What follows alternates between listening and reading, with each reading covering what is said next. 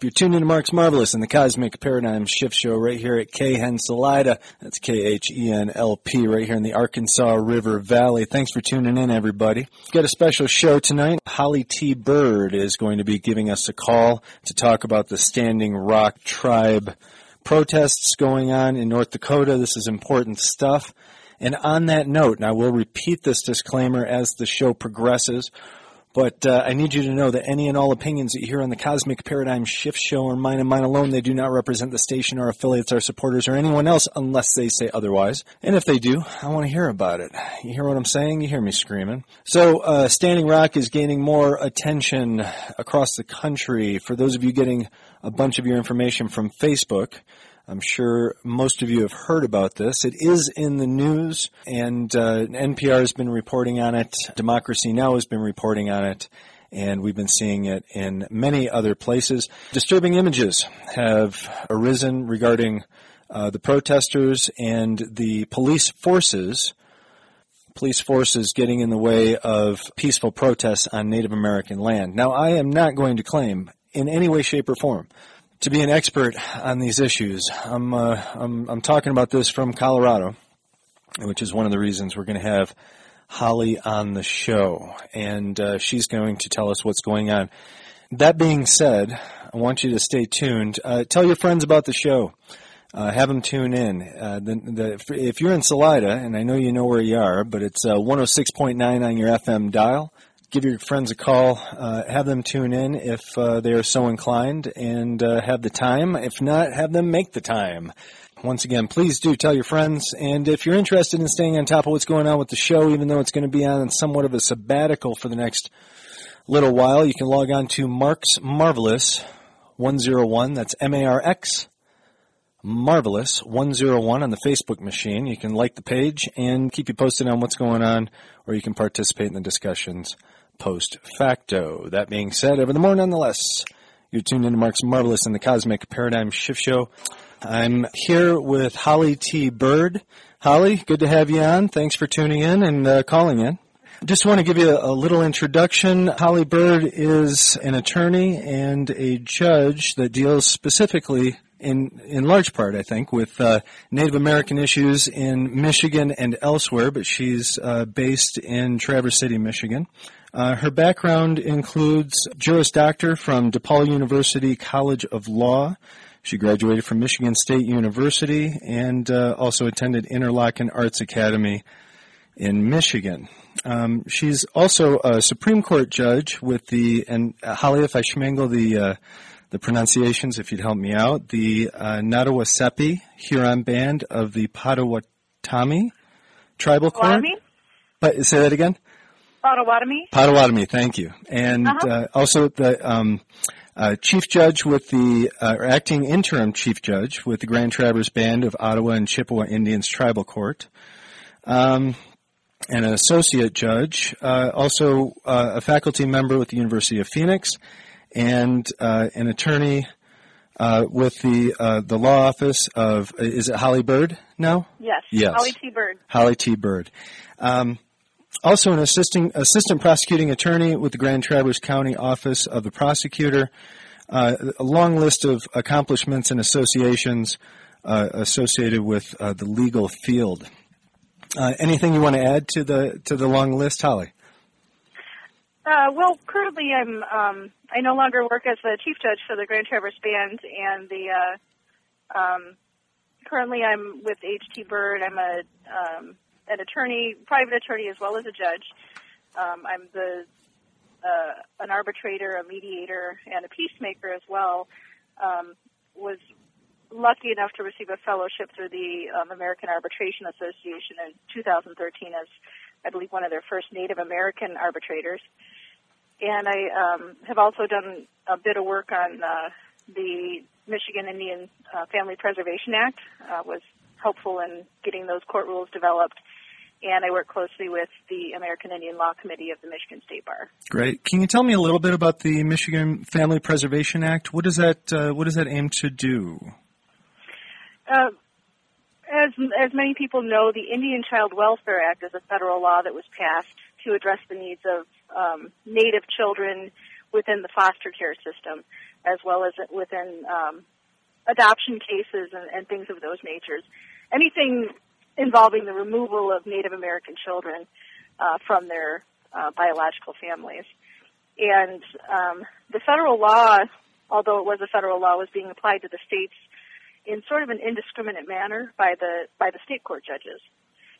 So in many states across the U.S., organizations got together to help create state laws that mirrored or emphasized and sometimes actually cleared up any discrepancies within their own court systems, the Indian Child Welfare Act. Okay. So it allowed the tenets of ICWA, the principles of ICWA, to be applied within state courts on a more consistent and even basis. Okay. No, that makes sense that there should be some standardization across the board. So just so you know, and I think we've talked a little bit about this prior, but people are going to be calling in, not necessarily put on the air, but they can call in. We have two people manning the phones, and they'll be when and if people call in, they'll be forwarding questions to me to forward to you. So just to give you an idea as to how we tentatively have this set up, at least. Fantastic. So I wanted to ask you a few questions, and we talked about these briefly prior to you calling in, and they're not in any particular order, but part of the reason I want to ask these questions is I think there is a lot of misconception about what's going on at Standing Rock, and there's also a lack of clarity in general. People are getting reports, we're seeing videos, but it's very piecemeal. And as you may know, a lot of people are getting their news via Facebook these days. One of the challenges of Facebook as a news outlet is it has to do with the algorithms they use to orient what people see and what people don't see. So I'm hoping this interview and the radio show in general can assist in clarifying some of the misconceptions and maybe filling in some of the blanks that may be out there. Well, and I really do welcome and appreciate the opportunity to do that, David, because this is an issue that has not been widely shared by the media and has not been widely covered despite its historical importance. Basically, what's happening in Standing Rock in North Dakota is one of, I would say, is the largest protest of Native American people within the history of our country. And it's not just Native Americans that are involved in the issue. There are many, many non-Native people that are also involved. And the complete issue affects everybody very widely, both Native and non-Native down the line. So I really do appreciate that you're here trying to clear up any misconceptions and having some clarity on the issue because that's very important. Super. Well, we'll do what we can. Salida is a relatively small community, but I like to think that we have a global reach with the radio show. So hopefully we get a bunch of people tuning in. So I was hoping you could speak a little bit to the legal standing of the Standing Rock protest going on right now. Where do the protesters? What's their legal ground to their claims? Can you speak a little bit about that? Sure. First of all, the claims that are being brought in the legal court action are being brought by the Standing Sioux Tribe themselves. Standing Sioux Tribe is a sovereign, independent nation, which is part of a historical set of tribes that lived within North and South Dakota. Currently they have a smaller land base, which they call the Standing Sioux Reservation. When it became known that Dakota Access Pipeline, through Energy Transfer Partners, who is the conglomerate company building the pipeline, intended to come through their land, or at least a half mile north of their land, and to build a pipeline under Lake Oahe, which is basically on their, is part of their main source of water, they became involved. Okay. And they should have been involved from the beginning. During the anytime there's a pipeline being built, they need to get permits from the federal government. In this case, it would be the Army Corps of Engineers, in order to even begin building. And as part of that permit process, they're supposed to identify potential environmental concerns. They're supposed to identify potential sensitive areas, including historically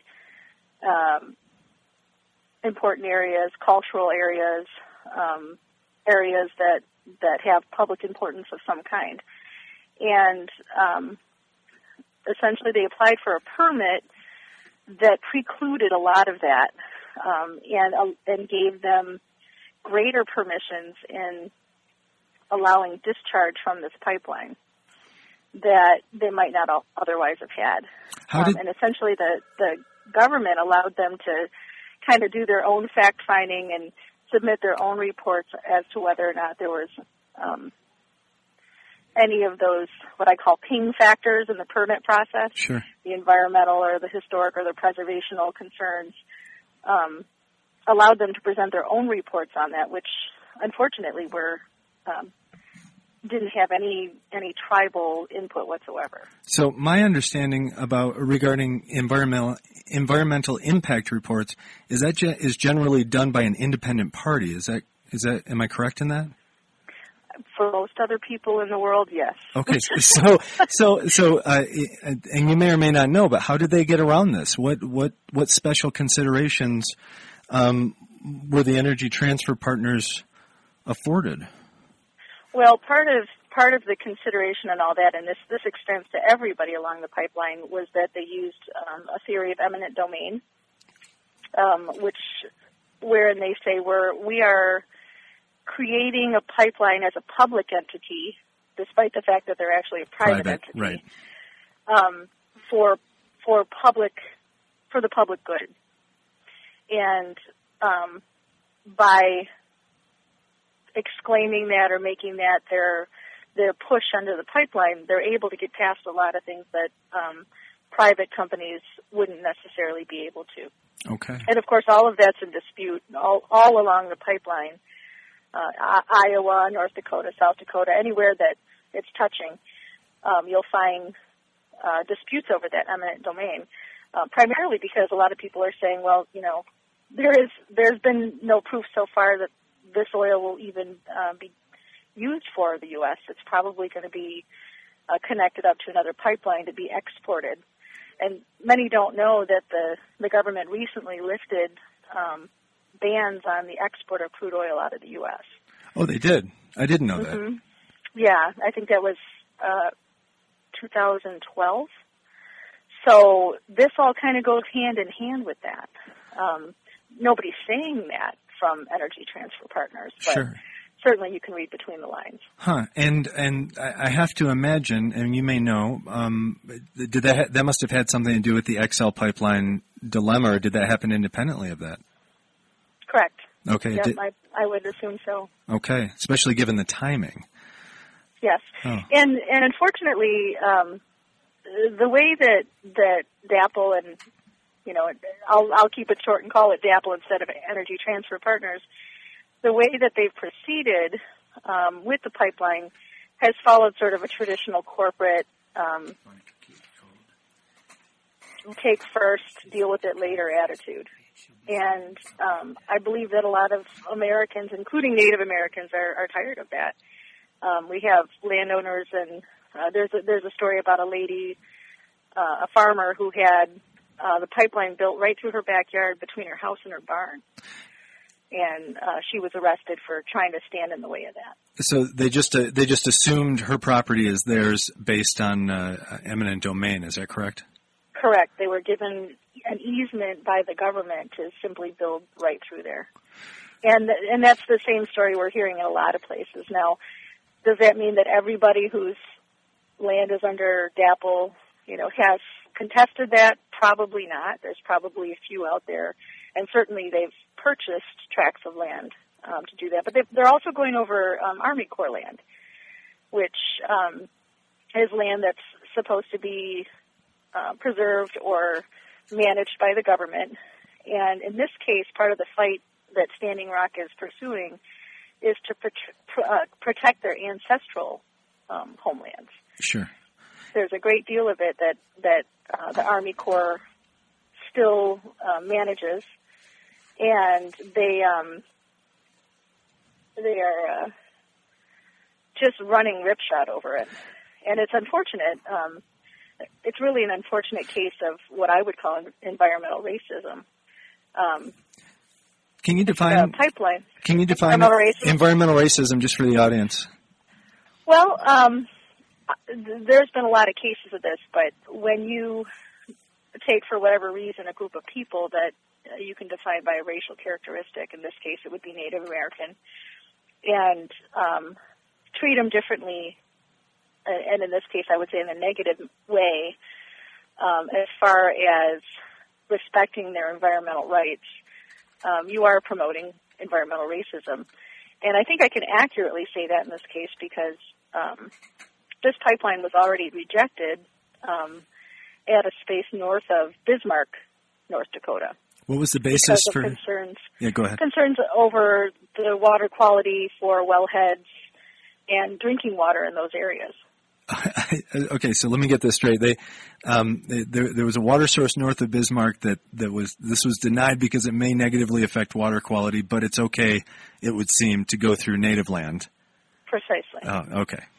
Yeah, in fact, it was supposed to cross the Missouri River there, and I believe it was the Missouri or one of the direct sources there, and it was rejected, you know, pretty quickly by the powers that be in Bismarck, as the people didn't want it there because they were very concerned about the quality of their water.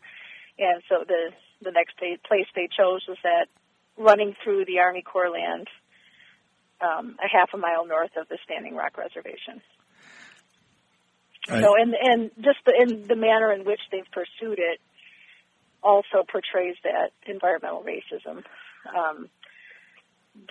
They've gone through and kind of stripped the process of any rights that the tribe or the people there had in that consideration. And even now when the question has been pursued and the outcry has happened, they're continuing to bulldoze burial sites. They're continuing to try to move forward on it. So, and I think everybody's been seeing that on Facebook. Yeah. Now, wasn't there a halt at some point put to the construction, or has that resumed? There was a halt.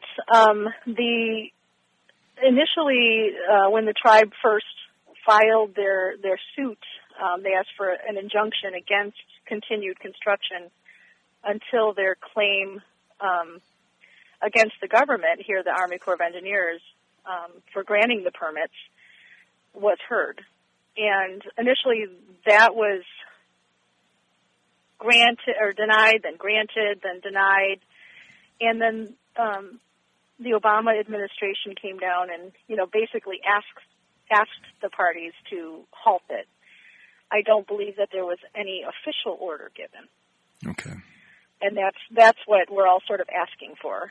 You know, we need something official here to stop this so that the tribe and the government can go ahead and fairly do this in court. So the Obama administration, and we talked about this briefly before, the Obama administration has not stepped up in this process, not significantly, and I have to imagine it has something to do with the fact that we have an election going on.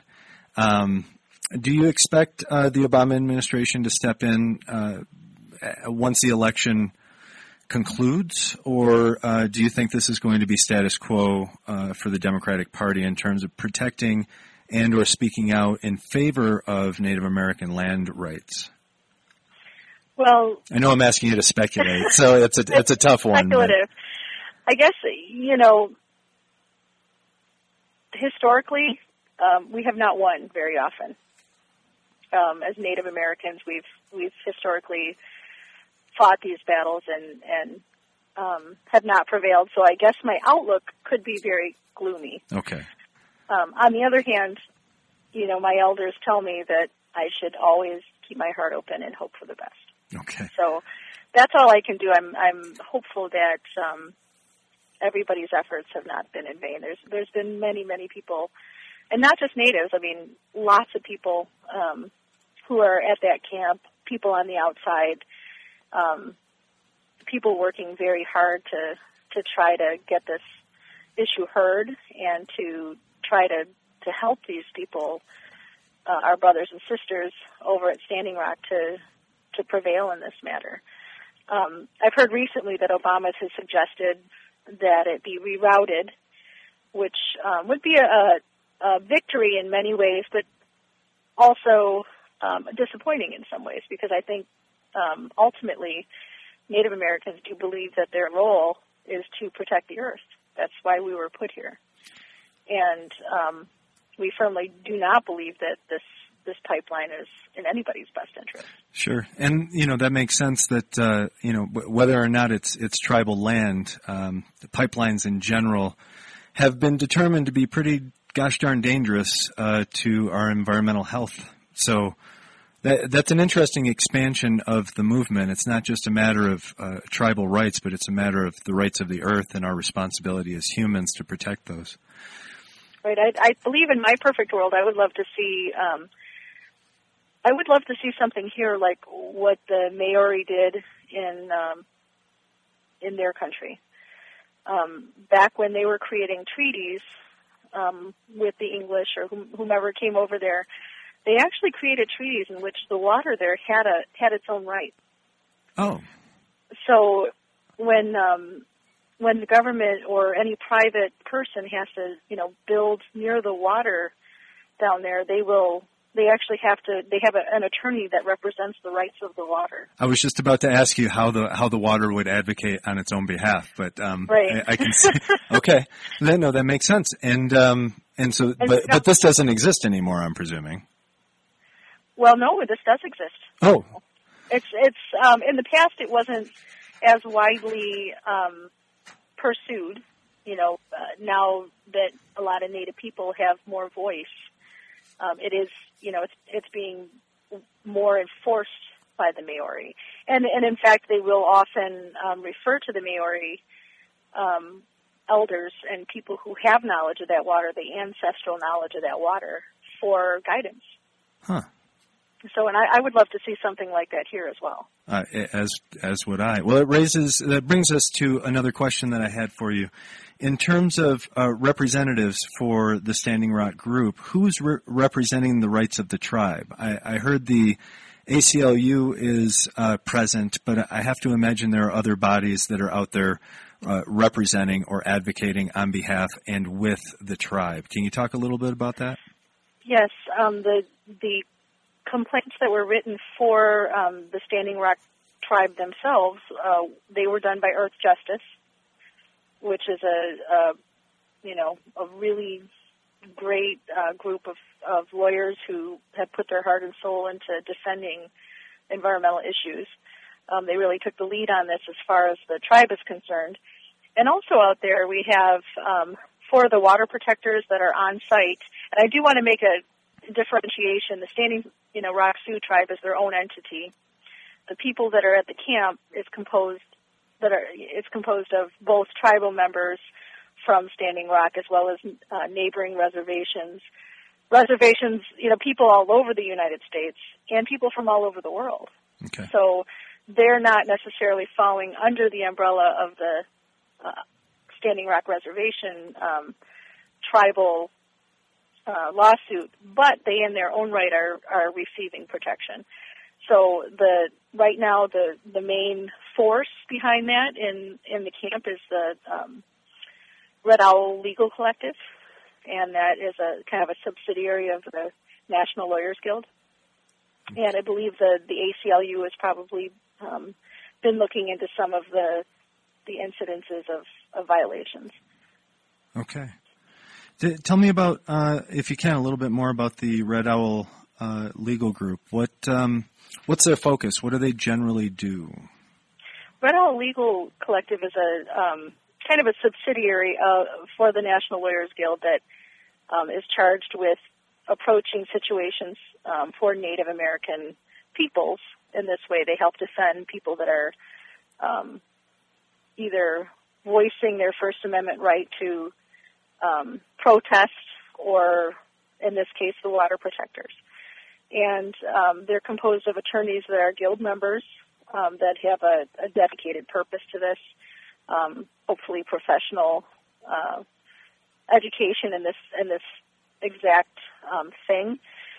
And most of them are, if not all of them, are pro bono. They come and give up their own time and money to help defend the Water Protectors. And what they've been doing is providing on-site legal advice, on-site legal support, observations in court, and they will actually, along with and under local attorneys, will go and represent people in court who have been arrested for, you know, during the protests. Sure. I read recently that some anonymous donor donated somewhere around $2.5 million to post bail for a number of the people who have been jailed. I don't know if you've heard about that, but I have to give kudos to whoever coughed up the money for the cause. Actually, you know what, David? I wish that were true. Oh, it's not true. It's not true. Oh, no. Well, thanks for clearing it up because it was in my head as though it were true. So please, go ahead.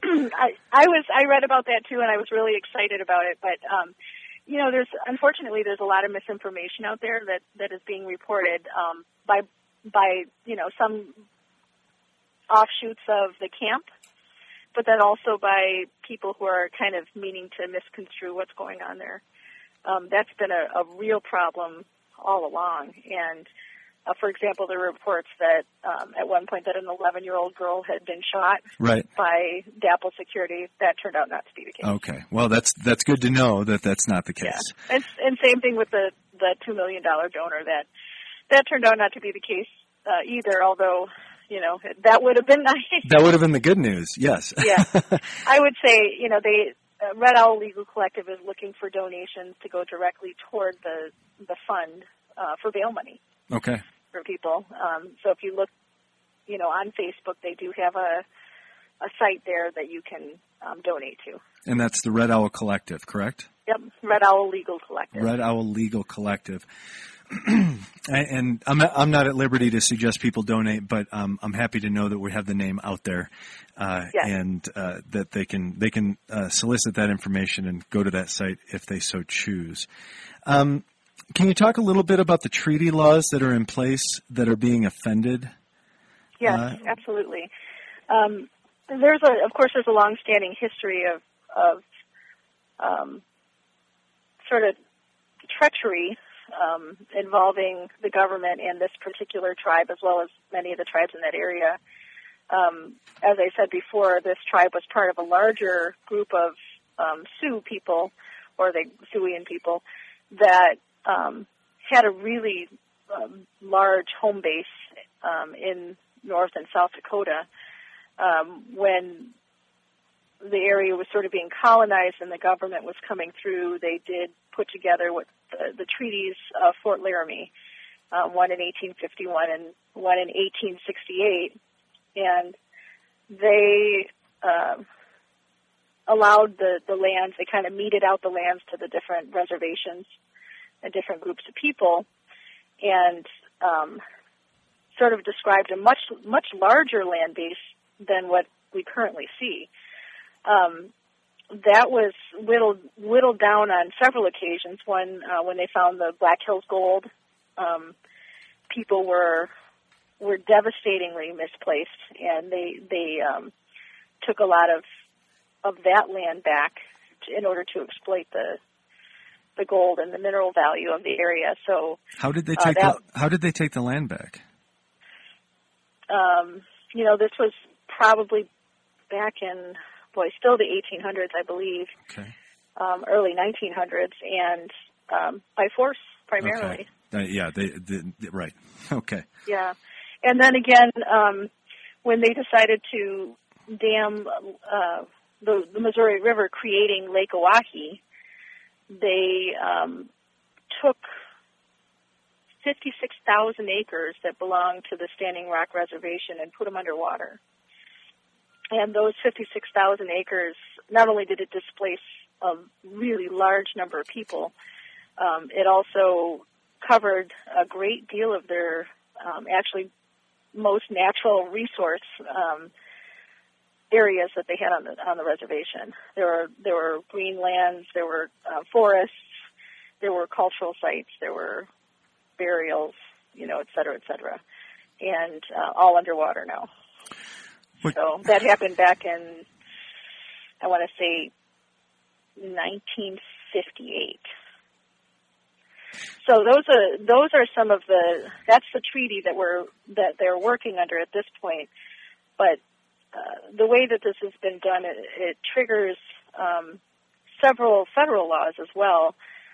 The Clean Water Act has been looked at because of the potential for discharge in the waters, and they're going under the Lake Oahe. They're intending to tunnel under there. The pipeline crosses the Missouri in several areas. The Natural Historic Preservation Act has been invoked by the tribe because much of the ancestral homeland under the treaty that is currently being managed by Army Corps land has burial sites, has sites of historic importance, cultural value to the Native Americans. And as you've heard on the news, some of that has already been desecrated and bulldozed. Right. In fact, just this past week, there have been several skirmishes that have been occurring over by the river. I believe it's the Cannonball River and some of the other rivers that are around there. And they show the security and the police standing on the lakeshore, macing the water protectors who are standing in the river. And the reason they're standing in the river, and you can see there's a hill there, is because they're trying to protect a burial up there of a family that they know. That's a Native family whose relatives are buried up there, and unfortunately the police and security are walking all over it. I've seen video. Oh, go ahead. Oh, yeah. So that's sort of what those are some of the things that we're looking at here. Of course, there's NEPA, the Environmental Protection Act is also being invoked because of the interest in keeping these areas secure and clean from potential oil spills. And I don't think it's to be taken lightly that the tribe really believes this is a life or death issue for them. They know that if that pipeline goes under the lake there, that's their primary source of water.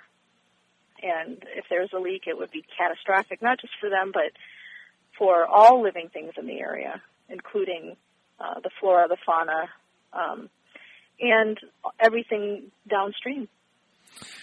So that includes the farmers that ranch there, up and down that very area. Sure.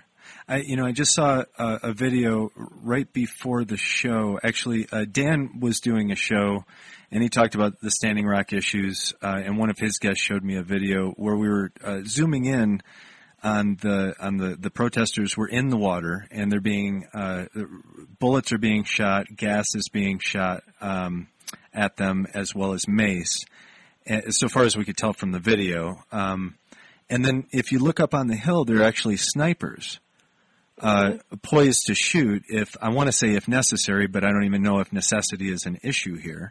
And it seems like they're surrounded. Not only that, they're putting boats in the water to come at the protesters.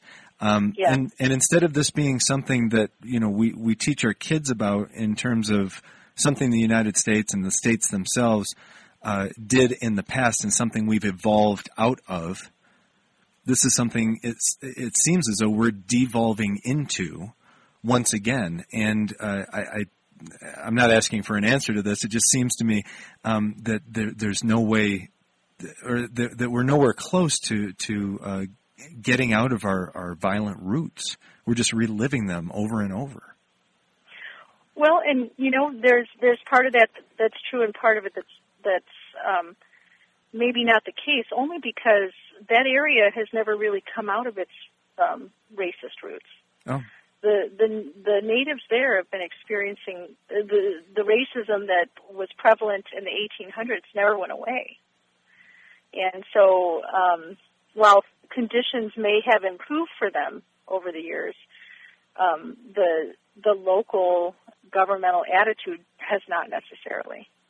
And so this is something that I've told to some of my non-native friends who kind of are put off by some of the sentiment expressed by natives. You know, this is the white people are doing this to us, or sure. Again, another symbol of white oppression. I try to say to them, look, you have to take it in context. Unfortunately, a lot of people there, this is all they know about non-native people. One of the challenges, well, I have to be careful as to how I say this. I was in a meeting a couple years ago where we were being presented with some diversity training, and pretty much everybody in the room, pretty close, would be represented as white. And mm-hmm. the person who was speaking to us brought up the term white supremacy a couple of times in their presentation. Everybody who, just about everybody, I'm not included in this, but just about all of the people who were in there walked out thinking that they were calling them white supremacists, and they couldn't draw the conceptual distinction that there's a systemic blindness of racism that is part of white culture. That can't be understood unless you're one of the subjugated groups. It can't be fully understood unless you're one of the subjugated groups. And that, you know, there's a degree of humility and listening that leads to understanding, I would hope, that needs to happen for people to start understanding these issues more fully. Yeah, and I do really think that one thing that's not understood is just, you know, a lot of people do still think that the oppression of Native Americans was 500 years ago. Yeah, no. And yet, it was still legal to, against a woman's consent or knowledge, without her knowledge, to sterilize her in BIA hospitals without her consent until 1984. It blows my mind. Yeah. Absolutely blows my mind. And even now, from a legal standpoint, the state of North Dakota, there have been several agencies in the state of North Dakota that have been subject to lawsuits by the federal government for taking Native children into foster care without proper notice to their parents at a rate of 100% as opposed to 50% for everyone else. Oy. And it's not just because, you know, Natives are what people would historically term them as, you know, drunk Natives. Right. It's because of a bias, and because it's just not, the dots are not connecting up, and they were actually found to be guilty of that. So the racism never went away in many areas. And as a Native woman, I've been very lucky to grow up in Michigan, you know, where I've had exposure to people of different nations, different races, different creeds, you know, everything. Sure. Who have open hearts and open minds. Unfortunately, some people have not been exposed to that. And so I always have to tell my friends, you know, don't be put off by that. You're going to be, you know, if you're supporting them and you're standing up and adding your voice to this, you're helping to heal that. Sure. I too am a Michigan native, and I had the opportunity to spend a lot of time in the Upper Peninsula where the Ojibwe tribes are somewhat prevalent, and was exposed to a number of their customs, which was eye-opening to me, and how strong the community is up there from, at least in my experience, was from Marquette to Barriga and up toward La Anse in that area. There's really a strong community of Native Americans that are, and I don't know whether this is a positive or a negative, I'm going with the positive, that are well integrated into the larger community. I mean, they're not as, it doesn't seem as though they're as separate from the community as they may be in other parts of the country.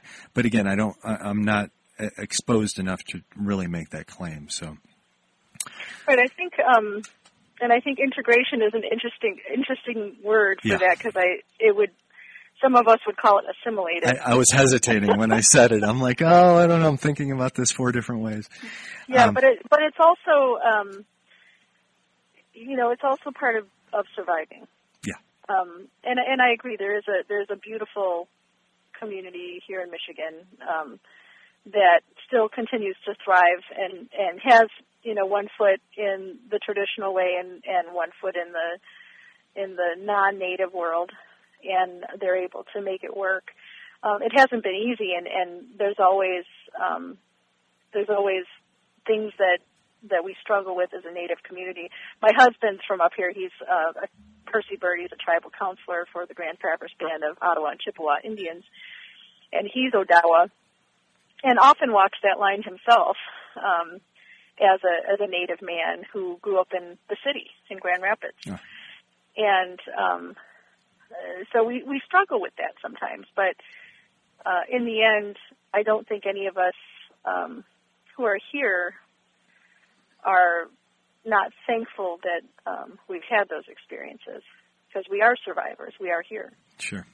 I want to interrupt just for one quick moment. I got a call from Monica Katie a while back. She didn't have a question, but she is also in Michigan, and she says, and if I'm reading this right, Build Earth Lodges says hello, if that registers with you, Holly. And she's happy that we're doing the show. So we have some Native Americans in Michigan listening to the show being produced here in Colorado. And I want to mention to the listeners, the number here on the station is 719-539-1069. That's 719-539-1069. Dan and Bob are manning the phones. You're welcome to call and ask a question of Holly. If you are so inclined, they will take your question, and I will talk about it on the air. The number again, 719-539-1069. You're tuned in to Marx Marvelous and the Cosmic Paradigm Shift Show, speaking with Holly T. Bird from Michigan. We're talking about Native American issues, in particular the Standing Rock protests. So I still have a number of questions for you. There are a number of people I've talked to who are planning on going to Standing Rock to support the tribe, to support the efforts, environmental, racial, all of the above, and they want to help.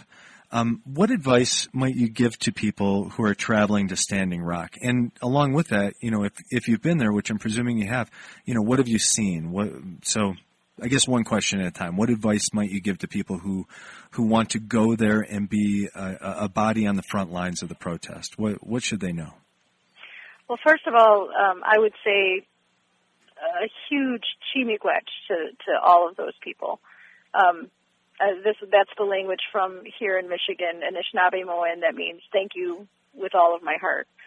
I'm actually San Felipe Pueblo, but grew up here in Michigan, so I've been very lucky to learn some of that language. But chimiquetch to everybody who supports this issue and who wants to help. That's we need you. We need you very badly. I don't believe that we will do this alone, and I don't believe any of us think that we can do it alone. We need everybody's help. But what you can do is there's a lot of different ways that you can contribute to this cause. For those who want to travel to Standing Rock, we need as many bodies as possible. They're trying to make an actual community in that area, to be there sort of on a permanent basis, so that this area is protected for as long as is necessary. So bodies are always needed, as well as any provisions that people might be willing to donate. At this time, they're looking for anything related to winter. I don't know if... a lot of people have been to the Dakotas in the wintertime, but boy, is it cold. It's cold. That Canadian air comes down. There's nothing to stop it. And in the valley where the Lake Oahe and that Cannonball River go through, then the Missouri, there is a wind that comes through there that is amazing. We were there at the end of September. My husband, through the GT tribe, organized a contingent, a delegation to go there from the tribe. And we traveled there bringing 10 elders with us. and as well as a drum and singers. Nice. And a sizable donation of whatever we could get together. And when we got there, it was still, like I said, the end of September. It was still pretty warm everywhere else. It was reasonably warm there, but I think it was the second night we were there, and we had an incredible windstorm that blew down I don't know how many tents and the structures that were there. So keeping all of that in mind, anything that gives warmth, okay. whether it be clothes, firewood. And there isn't a prohibition to bringing firewood there, by the way. That's interesting because I was just talking to someone who said that she had a ton of firewood to somebody who was going out there, and they were like, huh, can we take firewood? So apparently they need firewood. Yes, that's a common question. In a lot of states, it's illegal, or they don't want you to bring firewood over state lines because of, you know, concerns about the Emerald Ash Borer and things like that. Oh, but sure. There are virtually... like no trees in that part of the country. You can, in fact, I had a friend that was traveling back from there, and Facebook page, once she reached another state, exclaimed, "I see trees." But it's very difficult to find firewood there. So, Go ahead. So I imagine hand warmers are probably one of the items that would be helpful, hats, gloves, things of that sort. Yep, heating sources. You have old wood stoves, you have portable gas stoves, propane stoves, anything like that. I know they're really concerned to keep the elders warm. They're really concerned about survival. There are children there, in fact,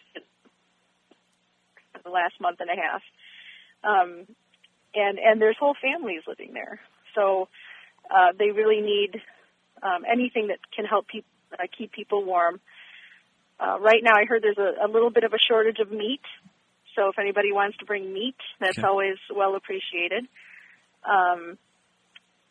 Things for building structures is well needed.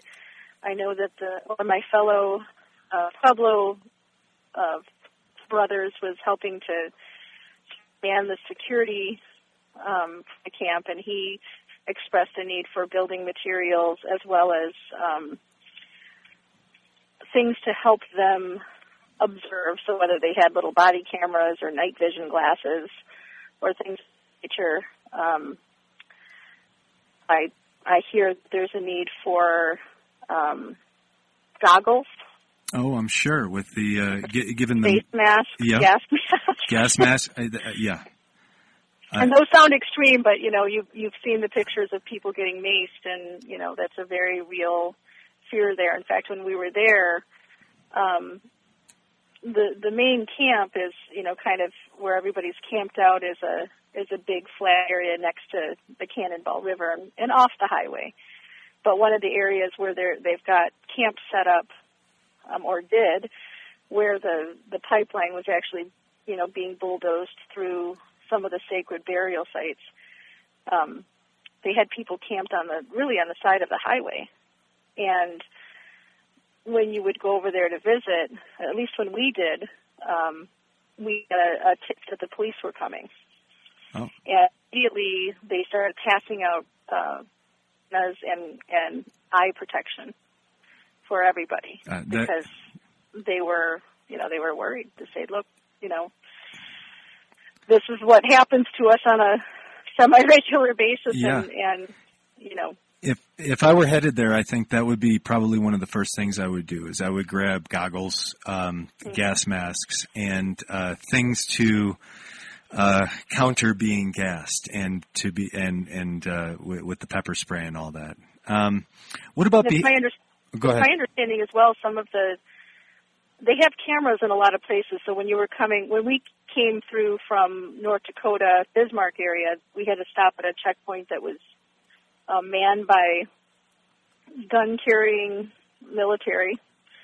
And they had cameras situated. And from what I understand, a lot of the cameras in the area have been using facial recognition software. So they're adding to their database as to who's there. And so I know some people are pretty sensitive about that. Sure. I actually brought my son with me, who's 13, and had him wear a bandana wherever he was, you know, that he could be exposed to that, because he, you know, he's not a, he wasn't there to make trouble. He was really there to help pray, as most people are there. And I certainly didn't want his face, you know, inadvertently picked up for anybody else. So that's another concern there. But in the camp itself, if you do travel, I would say bring whatever donations you can bring. Bring provisions for yourself. Make sure that when you do get there, you're warm. Okay. You know, I don't think you can go there and expect them to sort of keep you warm. It's really like rough camping. I know. I can imagine. Yeah. And I can also imagine some people going there with good intentions but not being prepared. And so, yeah, being able to take care of yourself, number one, and if you can bring provisions to help others in the process, that would be beneficial, I assume. I just got a question from a caller. Can I interrupt for a moment and throw this out there? Yes, please. So Jean called from Salida. Salida, I like to pronounce it the other way. She's wondering, or he, I don't know which, about the UN and and knows that they're sending people, but how about UN peacekeepers? Is that a possibility? Might UN peacekeepers be sent into the United States? And I think that's a really interesting question, because I don't know of any time that's been done. Well, here's the interesting part of that. Many people may or may not know that, of course, the United States was instrumental in creating the UN and the International Declaration of Human Rights. In fact, it was Eleanor Roosevelt that helped pen it, and she was very instrumental in getting that passed through the world as is. Unfortunately, until recently, the United States refused to be a signer to that instrument, and although they've sort of joined the UN in pieces, they have not succumbed fully to the jurisdiction of the UN, because they don't have to. Right. And some would argue because they themselves have committed so many atrocities. Sure, they'd be subject against their native people that they could be prosecuted. Right. So. I don't know that the UN has. They might be in an advisory role at this point. I'm not sure if they have the ability to bring in peacekeepers to the country. In some of the videos that I've seen, now it's my understanding, and please correct me where I'm wrong, which I often am, but it's my understanding that the military cannot be deployed against our own people on our own land. Is that correct?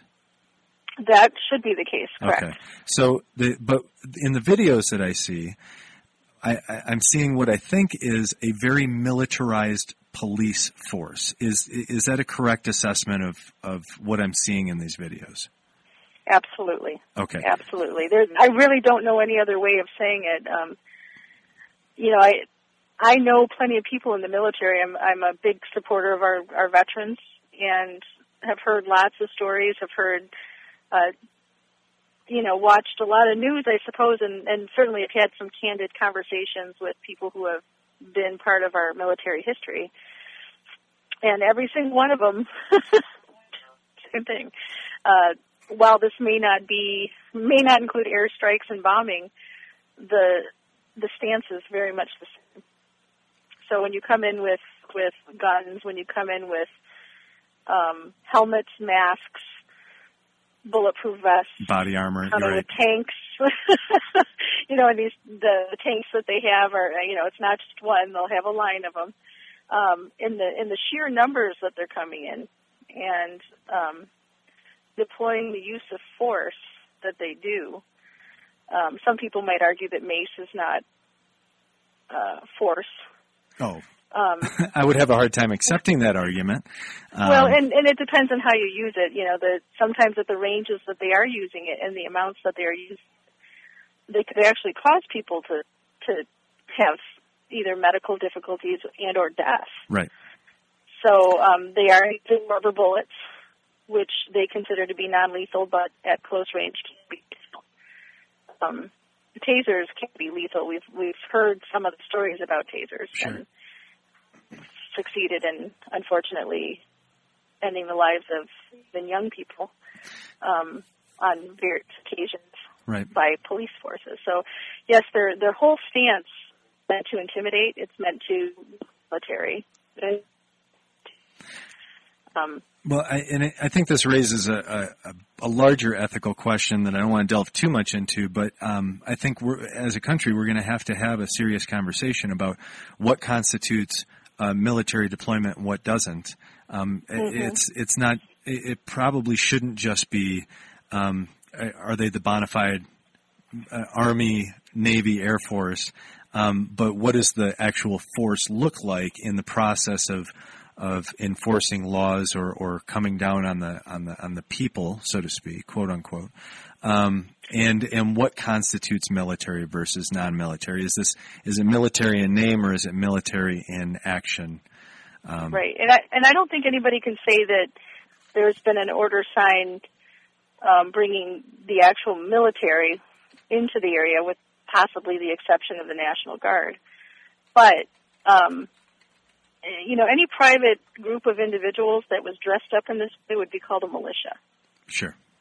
Which, by nature, is a military force. Right, right. So that's what it looks like to the people there, I can tell you that. Yeah. So, Jean, I hope we got to your question, or at least gave you a semblance of an answer regarding the UN possibly sending in peacekeepers. Probably not, I think, is the conclusion. But I think it's a really interesting and important question, and raises the issue of is the U.S. exempt, or should the U.S. be exempt from its own rules and regulations that they're trying to enforce elsewhere around the world? So what about behavioral suggestions for people who go to Standing Rock to assist? What would you suggest behaviorally for them? Well, I want to set forth this as a really basic tenet of what's going on there. The elders of Standing Rock and the native people that are there, who are the basis of this action, have asked for it to be a peaceful, prayerful action. They don't want anybody coming who has a mind to deploy any kind of violence. They don't want anybody there that's intending to make this their outlet for anger.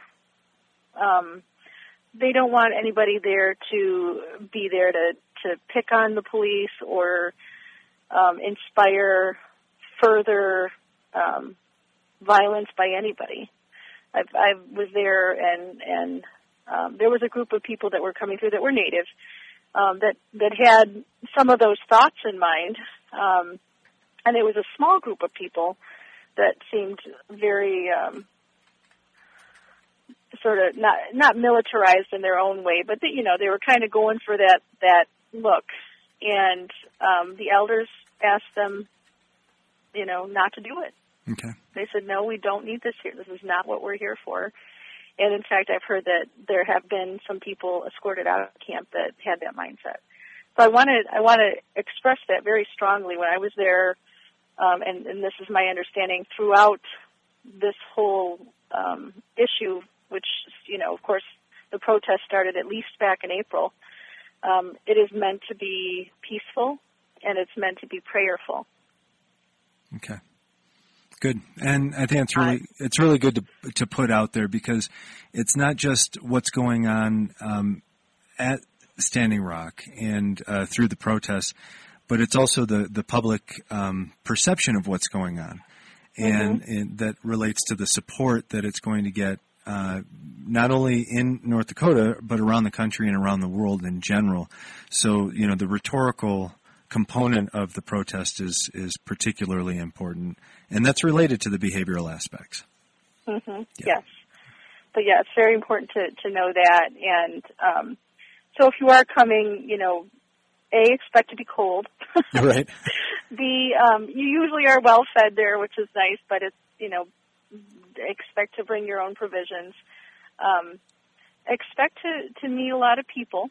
There's one of the most beautiful things, and I got to tell you, it's in my life I will never forget my first glimpse of the camp, because having come through the checkpoint, having traveled 21 hours from Michigan to get there, you kind of go over a crest into a valley, and suddenly you see the camp.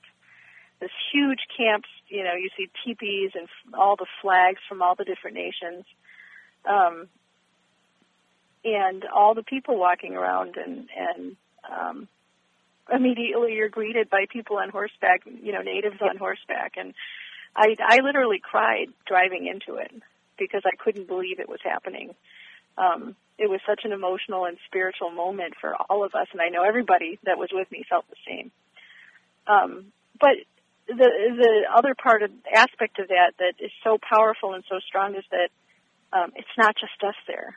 There are people from many, many different places there, non-natives, people from different countries were there. We had ladies from Norway there in their traditional dress praying and singing with us. We had people with just the same amount of heart and the same amount of intent and purpose, which made it a much stronger, more heartfelt and spiritual place where all they're sharing this experience and really working together to create a community of peace, of prayer, and of respect and protection for the earth.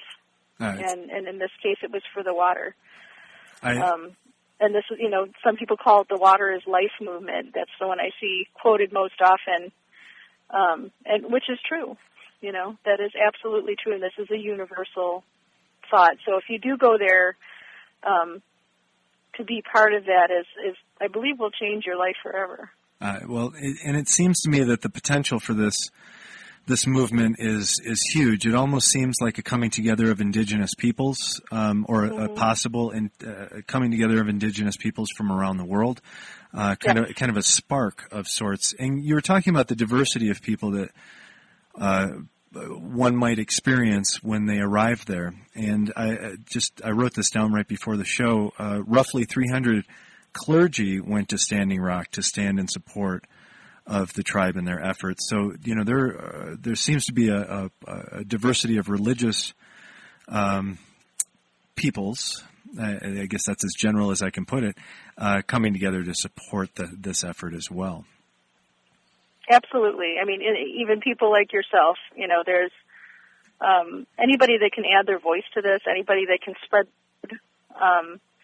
anybody that can be there. I mean, what an amazingly powerful thing that all of those clergy showed up, and how healing for my people who have historically been oppressed by a lot of people of religion. And unheard also. Correct. Yeah, correct. So to show that gesture of goodwill and faith